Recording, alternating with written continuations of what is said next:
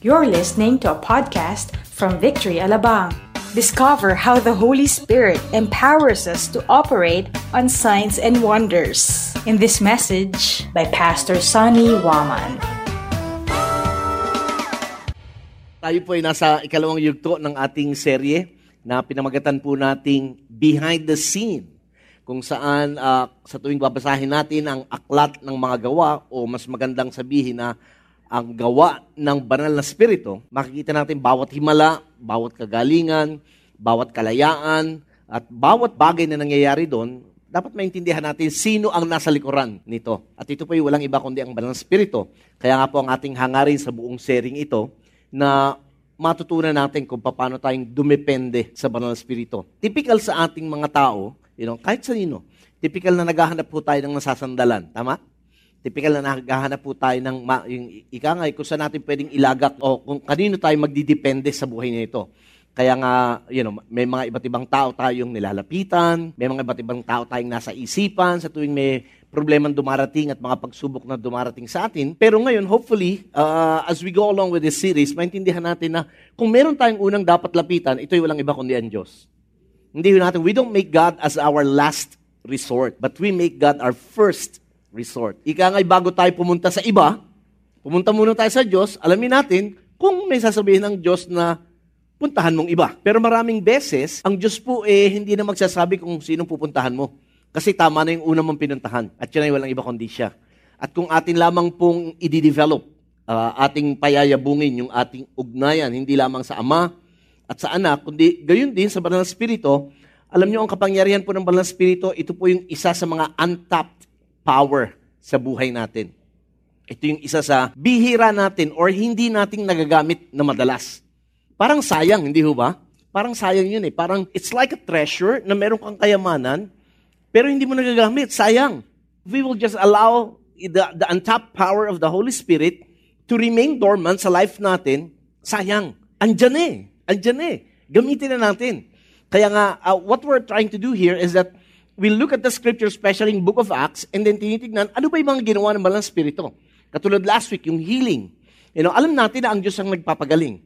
Sa katunayan, nung after na uh, mag-minister ng healing si Pedro at si Juan, at nung nagkagulo ang mga tao, nung nakita yung himala na yun, sabi ni Pedro, bakit ganyan ang tingin nyo sa amin? Na para bagang sa aming ganang kapangyarihan at pagiging religyoso, kung kaya't ang taong ito ay gumaling. So kahit si Pedro, he acknowledged at that very moment that the power of healing, it didn't come from him. Ginamit lang siya. Sabihin mo nga, ginamit lang. Sa panahon natin kasi ngayon, parang ang pangit pakinggan ginamit, no? Negative ang ano eh, ang connotation pa, uy, ginamit lang ako eh, no? But not with God. It is an honor. It is a privilege na magamit ang Panginoon for His glory. Amen. At dapat din natin maintindihan na again, bukod sa available ang kapagyarihan na yan, dapat din natin maintindihan that at the end of the day, we have to acknowledge that the glory should go back to God. Alright? Now, ngayon, pag-usapan natin naman ang Banal Espiritu as a miracle worker. Ang himala. Sino ba ang gumagawa ng himala? Lahat tayo nangangailangan ng himala in one way or another. Marahil ang mga magulang naghahanap tayo ng himala para sa ating mga anak.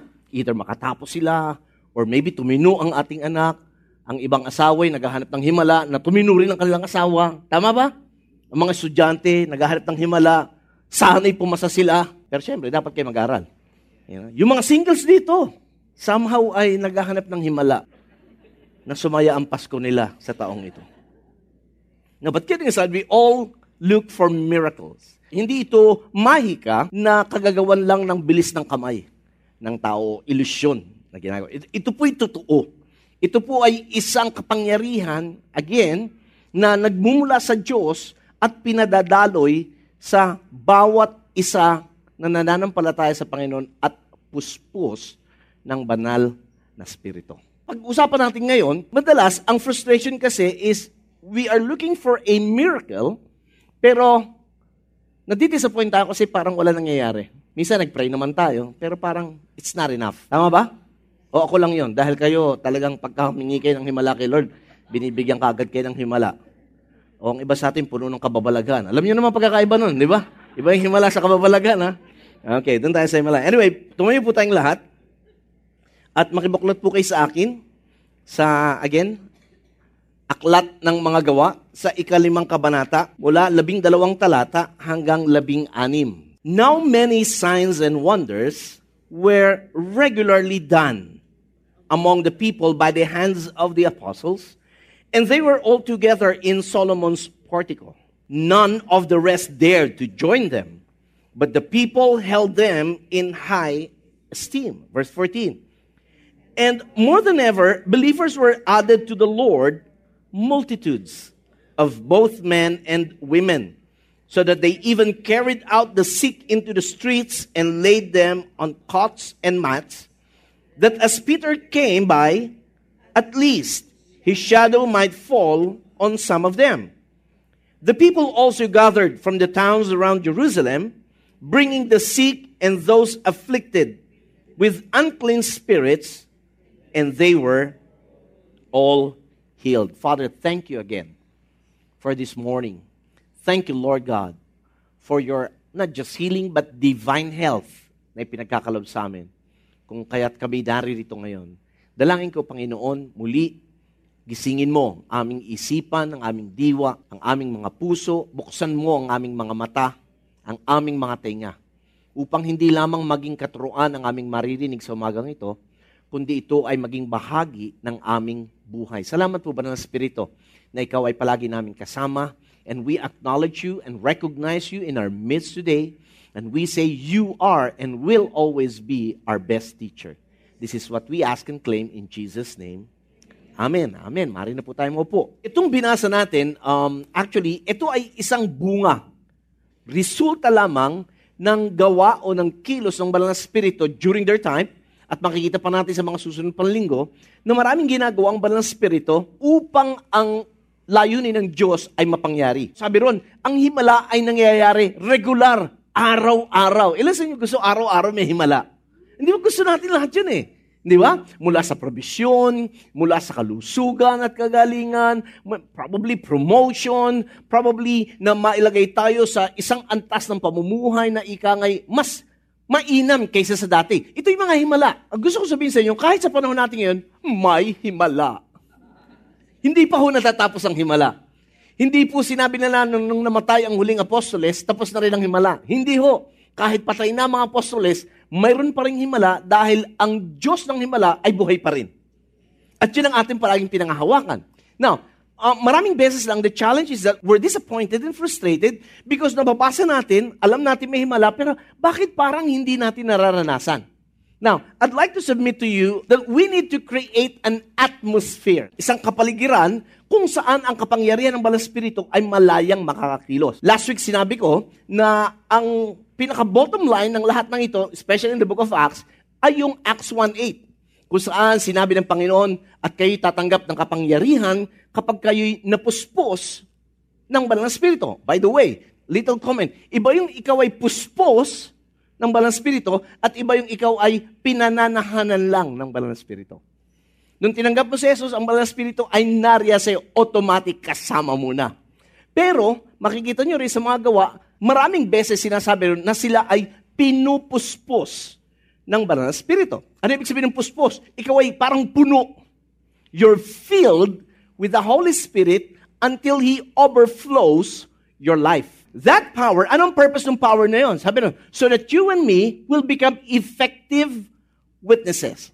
We need to understand that the power of God is available, pero more than just meeting our needs, The real purpose of this is to be a blessing for other people and for other people to experience that God is alive, that He is true, at siya ay kumikilos pa rin sa panahon ngayon. Hindi natin may pagkakaila na sa gitna ng mga himala, naroon na ang mga tao nagbubukas ng kanilang mga puso sa Diyos. Di ba? When you start to pray for somebody who's sick, biglang gumaling. Di ba? Biglang, biglang tumatanggap sa Panginoon. Hindi lang siya. At kung sino pa yung naka, naka-witness doon sa nangyaring yon. Tama po ba? O kaya you just prayed for somebody and answered prayer. Many times, ito ang nagbubukas sa puso ng mga tao. At ako'y naniniwala na ito ang isa sa maraming dahilan kung bakit ang Diyos nais niya ang kanyang kapangyarihan ay makadaloy sa bawat isa sa atin. Now remember that God is no respecter of person, but He is a respecter of faith. And that's the reason why we read the Word of God. That's the reason why we study the Word of God. Because faith comes by hearing, and understanding the Word of God. So may kapangyarihan, para sa ang kapangyarihan? For us to be effective witnesses regardless of who we are, where we are, as long as we believe and follow Jesus and are filled with the Holy Spirit. So nakita natin last week from the healing of the crippled man, yung lame man, sa Acts 3, sumunod nun, sa sobrang himala, sila huy kinaingitan ng mga reliyosong tao, ng mga Saduceo, mga Pariseo, kinaingitan sila. Hindi nalalayo ang mga tao noon tsaka tao ngayon, di ba? Marami pa rin mga tao ngayon, ingitero eh, at ingitera. Lalo when it comes to spiritual things. Di ba? Pagka merong isang lingkod ng Diyos na mightily ginagamit ng Panginoon, yung iba pag nainggit, sinisiraan. Alam niyo, dapat secure tayo kay Lord. In Acts again, Peter and John were arrested and they were threatened, sila ay sinabihan, na wag na silang mangangaral patungkol sa pangalan ni Jesus. Ang kailangan natin maintindihan ngayon is how can we have an atmosphere for the Holy Spirit's power to manifest. The presence of God is everywhere, but more than just the presence of God is there, what we want is the presence of God to manifest. Iba yung andyan lang ang presensya at iba yung ang presensyang nandyan ay kumikilos. Ang gusto natin, kumilos ang presensya. I don't give you an assurance that this is an overnight thing na pag naintindihan natin ngayon, mamaya o bukas, andyan na. Well, again, it depends on our heart before God. If God sees our heart that we're ready, I believe God will do what He needs to do. Una is that how can we have that atmosphere for the Spirit of God to move? First and foremost, there has to be unity. Alam naman natin ang prinsipyo ng Panginoon that there is power in agreement. That if two shall agree as touching on anything, it shall be done by my Father which is in heaven. Yun ang sabi ng Panginoon. Yung binasa natin sa Acts 5, ang maganda, ang tanong doon, paano ba nangyari yun? Ganun na lang ba yun? When miracles were done regularly, every day, na maging sa anino lang ni Pedro, I mean, alam niyo kaya tuntua akong basahin ng Book of Acts. Could you imagine, anino lang ang madaanan? Pag may sakit, gumagaling. Wow! Imagine natin kung lahat tayo ngayon, merong ganong kapangyarihan. Could you imagine, kung gaano tayo magiging blessing. Baka kayo na ang iboto sa darating na eleksyon. Ang question is, papaano ba nangyari yun? Bigla na lang bang nangyari yun? O may nangyari muna in the past? Na ginawa mga disipulo. Ito yun. Kaya una, nagkaroon sila ng pagkakaisa. Amidst the severe persecution, they remained together. Sa kanila, walang laglagan. Yes, some of them scattered. Hindi sila nag-scatter because nagtago, but iniwasan lang for the meantime, and which is also, by the way, the will of God, that they were persecuted in Acts chapter 8 simply because they did not do the Acts 1.8. And we always say that if we don't do the Acts 1.8, sometimes the Acts 8.1 will come to pass. They were scattered. Ang Diyos ang gumawa ng paraan para sila kumalat, hindi magkalat, kumalat para maipangaral ang mabuting balita. Now, from the time of the church, in Acts chapter 2. Remember the history of the church. Kailan nagsimula? Pentecost. Acts chapter 2, verse 4. Nung sila'y napuspos ng balang spirito na bago buhay nila. Si Pedro na mahiyain na dininay ang Panginoon for three times, eh biglang nagkaroon ng tapang na mangaral at tatlong libo po ang naligtas. And after that, sabi, they were united with a common vision. And what is that? To make Christ known to the people, especially to the Jews at that moment. You know? Yun lang ano nila, yun lang purpose nila. Because they have witnessed the power of the resurrection of Christ.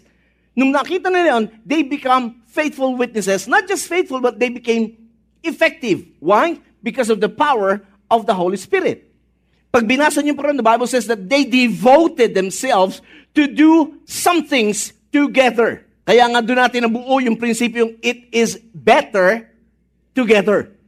Mas mainam pag may kasama. Ecclesiastes 4 talks of the same thing. Two are better than one. Why? Because sabi, they will be greatly rewarded. If one falls, the other one will lift him up. But woe to him who falls alone. How can one be warmed if he is alone? Kaya kailangan dalawa. And then, ano sabi doon sa sumunod na talata? Sabi nga nun, one may be overpowered by another, or even two, but a three-braided cord is not easily broken. So there is power pag may unity. Mahalaga yon. Even the, the husband and wives would agree with me on this. Sa bahay, mahalaga may unity. Tama. Pag nawala ang unity sa bahay, wow. Lagi may bagyo. Kundi man may bagyo, sobrang tahimik. Walang nag-uusap. When they devoted themselves to do things together, other people say like-mindedness. Now, I'm not talking about having a, a, yung uniformity na kailangan pare-pareho lahat ng damit. Hindi yun. Unity is not uniformity. There is diversity in unity. Amen. Okay? Yung unity na sinasabi dito, hindi lang yun, o oh, sige na, o, oh, sige na, o, oh, basta ngayon na ako. O, ngayon, anong kasunod? Hindi. There has to be the tying of the heart. Kailangan sold out tayo sa ginagawa natin. Kasi kung di tayo sold out, trust me, masakit man pakinggan, kung di tayo sold out, we're just fooling ourselves. Niloloko lang po natin sarili natin. Sa harapan ng Diyos, para ka lang nagpa-check ng attendance. Which is, walang bearing. I want this to be a teaching because this is important for us to understand. Now, when they were threatened and they were charged not to speak anymore in the name of Jesus, eh, ano, ano yung, yung nangyari? Nung pinakawalan sila, sabi ron sa Acts 4.23, when they were released, they went to their friends. Sabi nyo nga, went to their friends. Sa ibang translation says, they went to their company.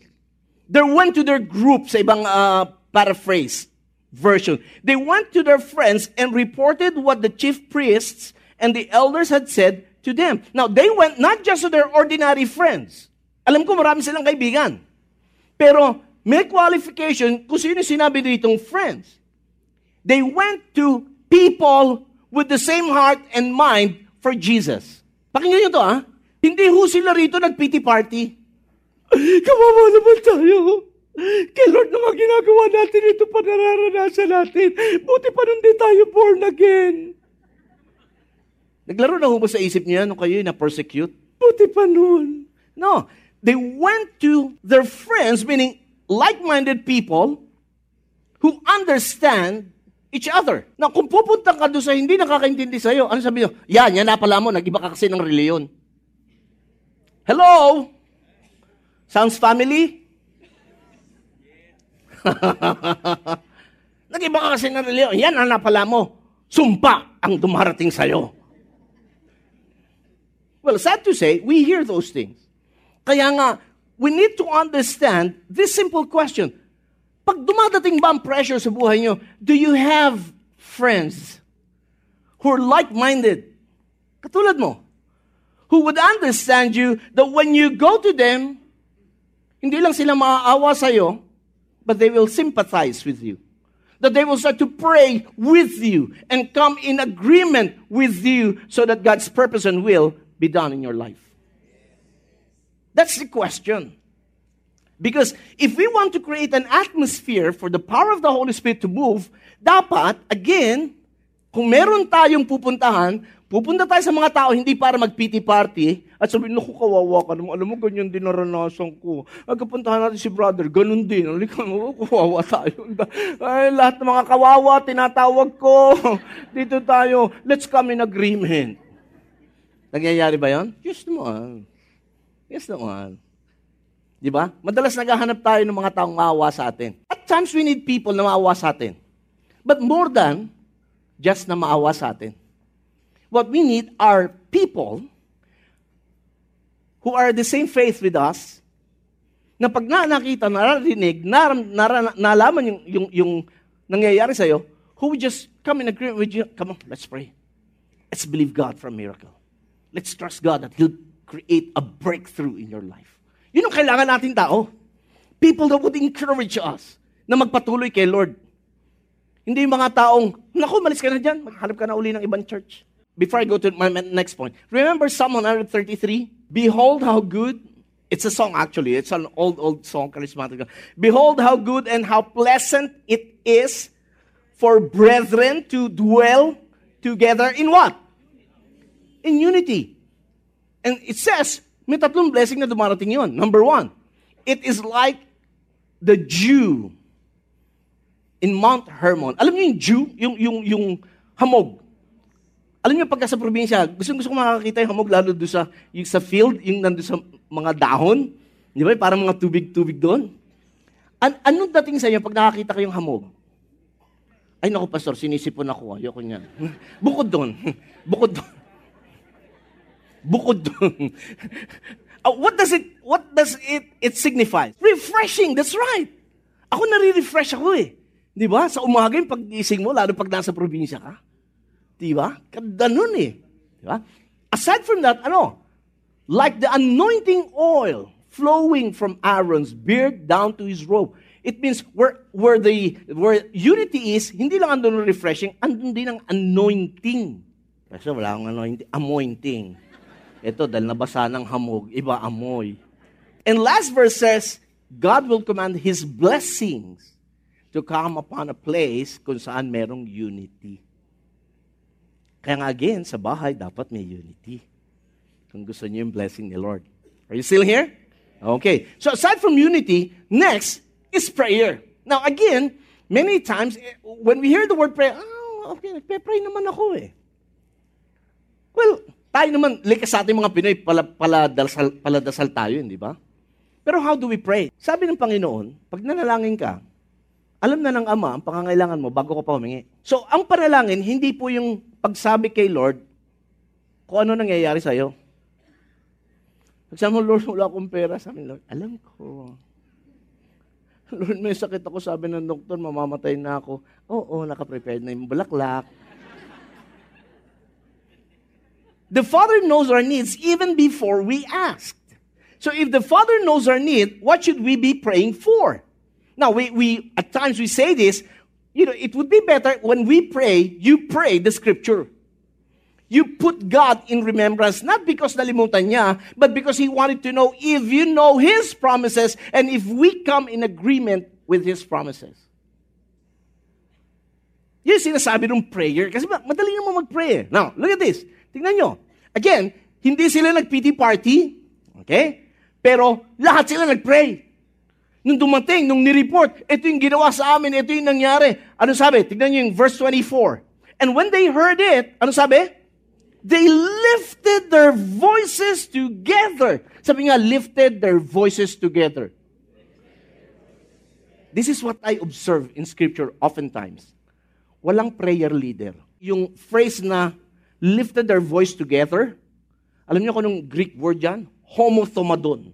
Alam mo, literally kung ano yan? Labas-litid na panalangin. Hindi yung cutie-cutie prayer. Lord, tagal ko ng Christian. Alam mo naman, Lord. Bakit ganito buhay? Hindi. Homothomadon, ibig sabihin yan, punin nyo ha, pagka-report nung narinig, hindi nila sinabi na Pedro, nakukuwawa naman kayo. Sabi ko naman sa inyo, huwag kayo masyadong trigger happy mag-share. Bakit nyo guguluhin ang buhay nyo? Hindi. What they did after they heard the report, they all lifted up their voices to God. Walang prayer, wala lang sabi, manalangin tayo. Sagot yung tao, ikaw na lang. Because oftentimes ganun, hindi ba? We would say, alika, let's pray, let's pray. O grupo ka, let's pray. Tapos pag nag-pray, ikaw lang nagpe-pray. Iba na ka ganun na. Can we call that a prayer of agreement? No! Kaya number one, there's no such thing as silent prayer. Eh. You can never find in the scripture such thing as silent prayer. Actually, when, what we call silent prayer is not prayer at all, but we're just thinking. Yung iba sleeping na. Kaya nga prayer is a declaration of faith. Prayer is come in agreement with the will of God and say, God, I agree with you because you said in your word. You know prayer. They all lifted up their voice and then they started to acknowledge who God is. Tanyo layo sa prayer natin ngayon. Madalas pag nag-pray tayo, Lord, penge. Lord, kailangan ko neto. Lord, bigay mo to. Hindi. Oftentimes sa Bible, pag nagpe-pray sila, they would always first acknowledge who God is. Why do we do that? Because that builds our faith. Kaya ito pray nila, Lord, ikaw na may lalang ng langit at lupa at ang dagat at lahat ng na... Ay, hindi lang ito. Of course, there are times, lalo na yung mga emergency prayer, you have to go direct. But many times, the normal, regular way to pray is first and foremost acknowledge who God is in your life. Because every time we hear who God is, in line with the Word, yung faith natin at charge up. Now, pray nyo. Sa mundong ito, puro masamang balita na eh. Ilan yung nag-file ng presidency? 103! Saan ka makakitang bansa? Ha? Ha? Kaya ako, ako bobote ko yung taga-intergalactica eh. Para walang visa sa Mars. I mean, could you imagine? The nation around us are laughing at us. Sabi na, eh, that's a sign of democracy. Kung gano'n naman democracy, kailangan naman ata ng konting wisdom. Sabi ko dapat pag nag-file ng COC, dapat may bayad eh. Para hindi ko sino-sino nagpapa-file. you know, but kidding aside, they all lifted up their voices. Listen, nung nireport nila Pedro yon, pakinggan nyo to. Hindi sinabi nila Pedro, mga kapatid, baka naman may kilala kayong padrino. Para hindi na tayo masita, baka naman may contact tayo sa loob.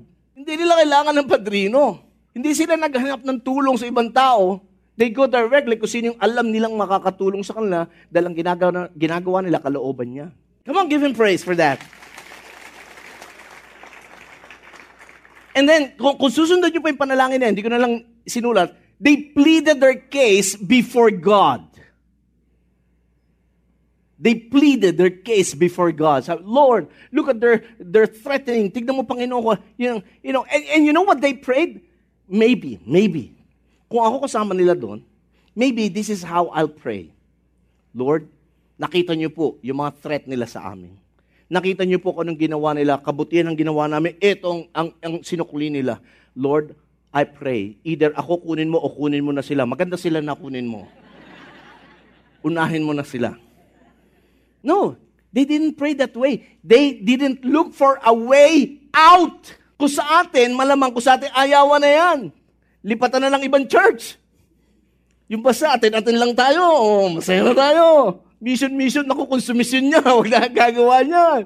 Sakit sa ulo yan. Malamang, kung ako'y nandun, ganun ang iisipin ko. I'll look for a way out. But no, they didn't. Look at what they prayed. Look at what they prayed in verse 29. Tanong tayo. And now, Lord, look upon their threats And listen, ano sabi? And grant your servants to what? To continue to speak your word with all boldness. Wow! Yan ang prayer. Ha? Yan ang prayer na nagtitiwala sa Diyos. Yan ang prayer ng Lord. Ayoko na dito. Tanggalin mo na ako rito, Lord. Lord, ayoko na. Balik na lang ako doon sa dati. Tayong tahimik ako. Hindi! Kung ngayon yan, mananahimik na tayo. Ay, naku, ganda-ganda ng buhay ko. Ba't ko, ba't ko sisirain pa sa ganyan? Di sila, pray. Lord, bigyan mo pa kami ng tabang na ihayag ang iyong salita. Palagay ko, kamag-anak to ni Artikulo 1. ha? General Luna. Ha? Sabak tani ito, sabak! ha? Hindi natakot eh. No, hindi lang yun. Ang ganda na itong prayer na to. So, They didn't wait, look for a way out. Sabi pa, give us that we may speak your word with all boldness. Now look at the next uh, prayer. While you stretch out your hand to heal and signs and wonders are performed through the name of your holy servant Jesus. Again, they did not pray for evil para do sa mga kalaban nila o doon sa mga umusig sa kanila. But they pray for boldness to speak the word and they acknowledge that it is God who performs miracle. Ang layo ngayon, di ba? Maraming Kristiyano, inaangkin nila na sila yung gumawa ng himala. Maraming mga churches ngayon, instead, many times when you hear them, you know, pray, mas pinupuri yung pastor kesa si Lord. In fact, you know, meron nga ngayon mga, mga pastor, Inaangkin nila yung hindi nga inangkin ni Jesus eh. At saka ng mga apostles, the titles and the names sa Bible, they're claiming it, na kanila yun, sila yun. Yung mga disipulo, hindi. Ang turo lagi si Lord. Lord, bigyan mo kami ng tapang mag-preach. Pero Lord, ah, pag nag-preach kami, iunat mo kamay mo para gumawa ng himala. Yun ang kailangan natin, men. When you pray for somebody na gusto niyong sharean, Lord, give me the, the right words pag nag-share ako dito. And Lord, when I share, when I pray, whatever his or her needs are, Lord, I pray, stretch your hands. Meet them. Create a miracle in their life. Now, you see, prayer para sa kanila is an expression of their trust and their faith and dependence on the Holy Spirit. Remember, sabi ng Bible, it's not by might nor by power, but it is by my spirit, says the Lord. And we need to develop that kind of thinking, that kind of mentality, para nang sa ganon, mas makita natin kung paano kikilos si Lord sa buhay natin. Amen. In fact, in fact, We need to acknowledge the Holy Spirit even in our prayers. Now, many times what we don't understand is this. Trust me. Sa totoo lang, maraming beses, hindi natin alam kung paano at ano dapat natin pag-pray. Kaya madalas ang prayer natin, puro sa atin lang. Eh. Bless me, me, my, and mine. Bless me, my dog, my cat, my mouse. You know, bless my family. Puro bless me, bless me, bless me. Now, nothing, wala namang problema ron. Kaya lang, I believe ang Diyos, gusto niya ngayon tayo i-elevate do sa next level. That we will not just focus on ourselves, but now this time, Lord, as you have blessed us, make us a blessing. Yun yung sinasabi rito. Kaya po ninyo, even in Romans chapter 8, ano sabi? Likewise, the Spirit helps us. Saan? In our weaknesses. May mga kahinaan tayo, kapatid. The Holy Spirit helps us in our weakness. Ano sabi daw yung weakness natin dito? Ano yung sinasabing weakness? For we do not know what to pray for. But the Spirit itself intercedes for us with groanings too deep for words. Have you ever experienced in your prayer na bukod sa naubusan ka ng salita, alam mo, gusto mo pa mag-pray, alam mo, meron ka pang ipag-paper, pero ubus na yung salita mo. Yung minsan, Lord, oh, alam niyo yun? Ilan sa'yo nakaranas ng ganon? Mga kalalakihan, hindi, ito na, hindi natin ito naranasan eh. Pero kung napunan nyo, yung asawa nyo nung nanganak, di ba? Umiire. Pedro! Hindi ka na makakaulit. Pero panlabing dalawa na yon. Okay? Tawag doon, travailing. Okay. Yung, oh, yung with groanings too deep for words. Other ministers would say that that is your prayer language. When you pray in the Spirit, when you pray in tongues. 1 Corinthians 14, when you pray in tongues, when you speak in tongues, you don't speak to man, you speak to God. And you utter mysteries. And also the Bible says, eto, eto, eto gusto ko dito sa prayer na to eh. The Spirit helps us sa weakness natin. The Spirit intercedes for us. Look at the next verse. For he who searches the hearts know what is the mind of the Spirit. Because, ano sabi? Paano? Now, how many of you would like somebody to pray for you according to the will of God? First John chapter 5, sabi niya, and this is the confidence that we have that if we ask God, if we pray according to His will, He hears us. And if He hears us, this is the confidence that we have that He will also, what? Answer us. Now, that is the power of praying the will of God. And one of the ways to pray for the will of God, aside dun sa, you use the Word of God, whatever you find promise here, start to claim it in your prayer, use it in your prayer, and sabi pa rito, the Holy Spirit helps us. Whether you groan or you pray in the Spirit, the Bible says, He, meaning the Father God, who searches the heart, knows what is the mind of the Spirit. Why? Because the Spirit intercedes for the saints according to the will of God. No wonder, sabi ni James chapter 5, verse 16, that the prayer of a righteous man, and that's you, is powerful and effective. Man, if you only know the power you have in prayer, mag-iiba rin ang buhay nyo. I mean, you know, thank God for other people who pray for us. But trust me, maraming beses you don't need other people to pray for you because ikaw lang kahit nag-pray ka, kahit ikaw lang nagpe-pray, papakinggan ka ni Lord. Lalo na kung pinapanalangin mo, ayon sa sinasabi ng kanyang salita. Yun po yung sinasabi rito. Ilan ang matuwid na meron tayo dito? Ilan ang matuwid na tao? Kahit medyo baloktot na kayo ngayon. Pero ma, you know, righteous, righteous. Taas ang kamay ng mga righteous. Lord, yung mga nakataas ng kamay na ito, Panginoon, sampulan mo to. Sample. Sample. When you pray. Why? Because you know it's the Holy Spirit helping you. For some of you, or many of you are using your prayer language when you pray in tongues. Now, kasi sabi nila ganito yan eh. Pag nag-pray ka ng English, Tagalog, o kahit na anong dialect mo, naintindihan ka ng demonyo. Parang ganito yan eh. Pinyasya mo, Lord, wala po akong pera, hirap na hirap na po ako. Ito sabi ng demonyo, o yan, wala raw pera, hirap na hirap. Tara, nakawin pa natin kung anong meron siya. Psalm 107 yun po sinasabi. Angels hear your prayers and they respond to the voice of God. Meaning when you pray using the word of God, the angels of God respond to your prayer as if they hear God Himself speak. Kaya maganda, we pray the scripture. Pero pag lumalabas sa bibig natin mga reklamo, again, death and life are in the power of our tongue. Amen. Sabi siya, Lord, wala akong pera. Oh, wala raw pera. Sabi ng demonyo, wala raw pera. Tara na kami natin. Oh. Kaya natitira mo. kinukuha pa.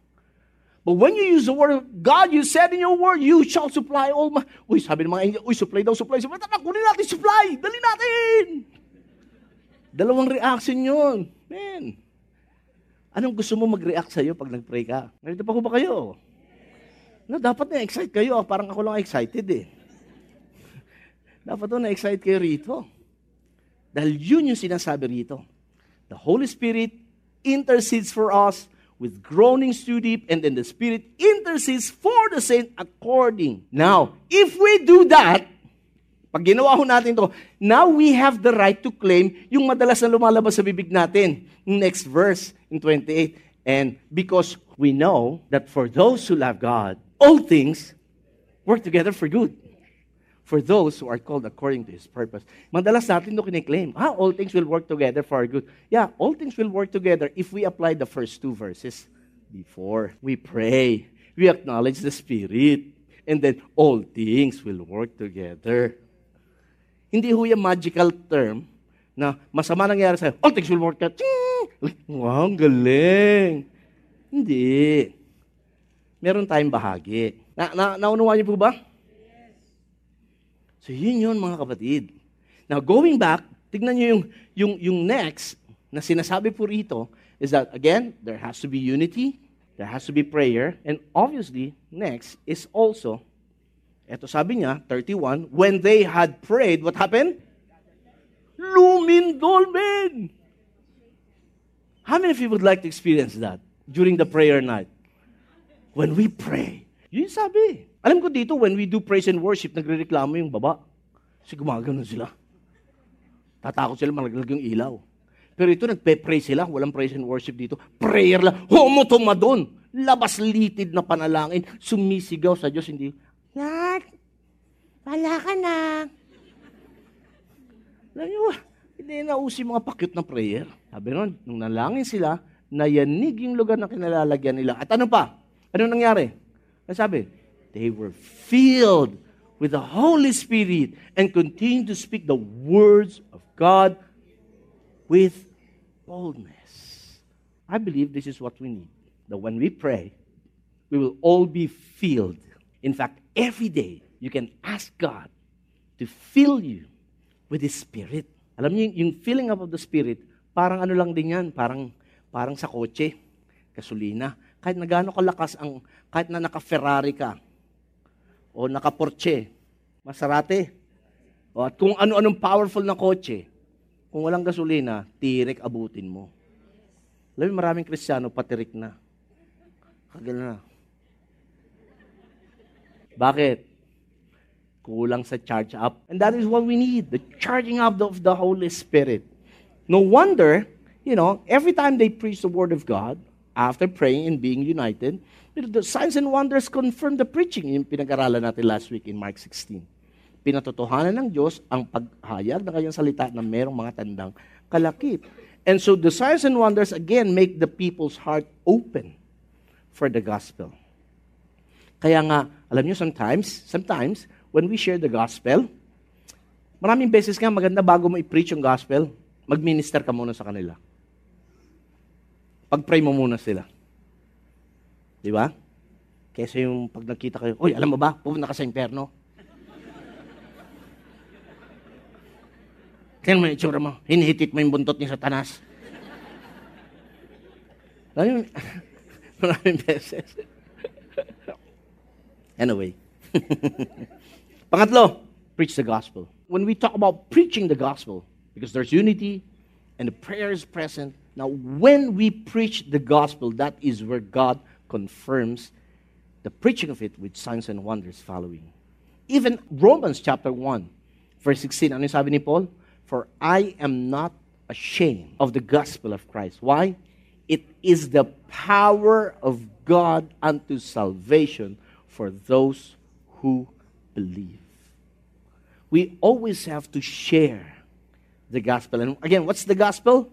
That Jesus died for our sins, that he was buried, and on the third day he rose again from the dead, proving that he is the Son of God.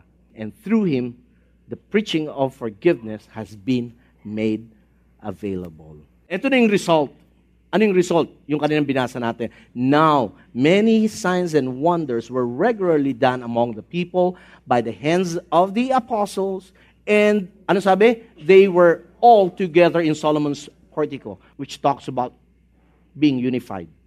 They are unified. Yan yung result. Bukod sa signs and wonders. Next verse.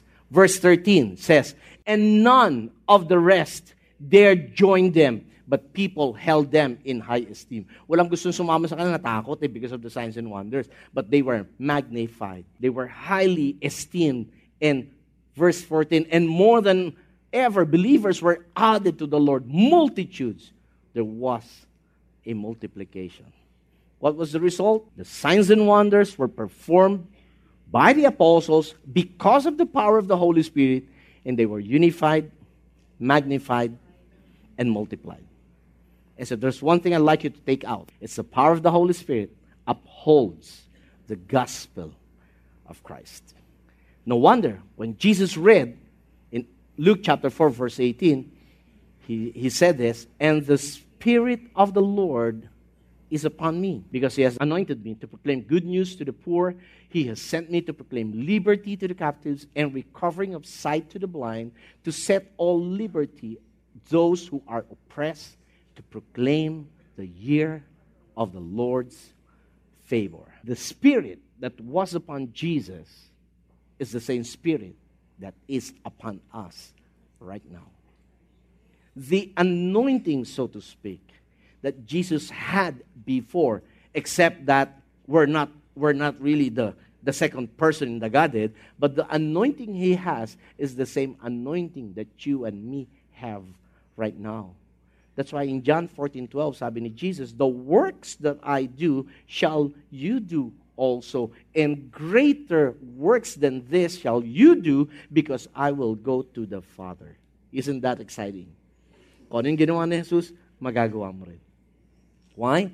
Because sabi niya, andun ako sa Ama. I'm praying for you. I'm interceding for you. And the Holy Spirit is there to back you up in everything you say. Amen. Come on, give the Lord a praise and let's just all stand up from our, on our feet. Thank you, Jesus. Thank you, Lord. Father God, we thank you that your Holy Spirit has been made available for us. Lord, we're tired of just getting by. Lord, sawa na kami, pagod na kami yung Sunday in, Sunday out. We just attend. But personally, nothing happens in our lives. Personally, Lord, we feel like kulang kami na maranasan yung yung manifested presence mo. Lord, I pray, turn the tide around. Lord, I pray, every day, just like what your scripture says, miracles and signs and wonders were done regularly. Lord, yes, we're looking for, for greater miracles and signs and wonders, but Lord, we do not set aside the small ones for our own selves. Sustaining us for the day, providing for our needs, causing us to be a blessing. Lord, I pray for this. But more than that, I pray that we would just commune with the Holy Spirit and we will just learn from the Holy Spirit. We will follow His guide, we will follow His leading. Holy Spirit, you said you will order every step we make. And I pray every day, the moment we open our eyes, cause us to have a hearing ear that we may hear your voice. Jesus, you said you are the shepherd, and your sheep knows your voice, and we hear your voice, and that we follow your voice. Lord, I pray for a real breakthrough in the lives of your people today. I pray the, the Sunday in, Sunday out mentality will be erased in our, in our minds. But we are here, Lord, to learn from you, and as we go out, we will start applying it. I pray, Father God, that since you are elevating us to the next level of our faith and our walk with you, I pray that our focus will no longer just be on ourselves, but on how we can be a blessing to other people. Lord, I pray, fill us up with your spirit. Now, if you're here and you want it to be filled up with the Holy Spirit, I mean, you just know you're, you know, everything is just a routine, just getting by. and you say, God, I think I need a charging up. I need to gas up. And if that's your desire, would you just raise up your hands right now? We'll pray together. We'll pray together. Father God, you've seen this heart, you've seen these hands. They wanted, they're desiring for a charging up. Lord, I pray, since you are already in them, you are already with them. But God, I pray right now, fill them up. Fill them up with your spirit, Lord. God, you said out of our belly, our innermost being will flow rivers of living water. God, I speak, let the river flow right now in the mighty name of Jesus. In the mighty name of Jesus, Lord, thank you so much because this has been made available for us. Thank you so much, Lord God, that even right now we can be filled to overflowing with the Holy Spirit. Lord, confirm your word with signs and wonders. I pray right now, Lord, for those who are desiring, really earnestly desiring to be filled up. I speak, Lord, let them be filled right now in the name of Jesus. In the name of Jesus. Now start to receive the infilling of the Holy Spirit right now. Right now, right now, in Jesus' name, be filled. Be filled to overflowing. Come on, express yourself to God. Start to praise Him. Start to worship Him right now. Come on, let it overflow. Let it overflow right now. Thank you, Jesus. Thank you, Jesus. Thank you, Father God. Thank you, Lord God. Thank you, Father. Lord, we may not feel any extraordinary thing, but we just trust your word. We just trust your word, God. We stand on your word that you're going to fill them up. And thank you, Lord God. We receive that infilling. We receive that recharging right now. Lord, we will leave this place charged up. We will leave this place with the power of your spirit. In the mighty name of Jesus. We hope you were inspired by that message. Listen to more podcasts from our website at www.victoryalabang.org and in the Victory Alabang app. Thank you and stay connected.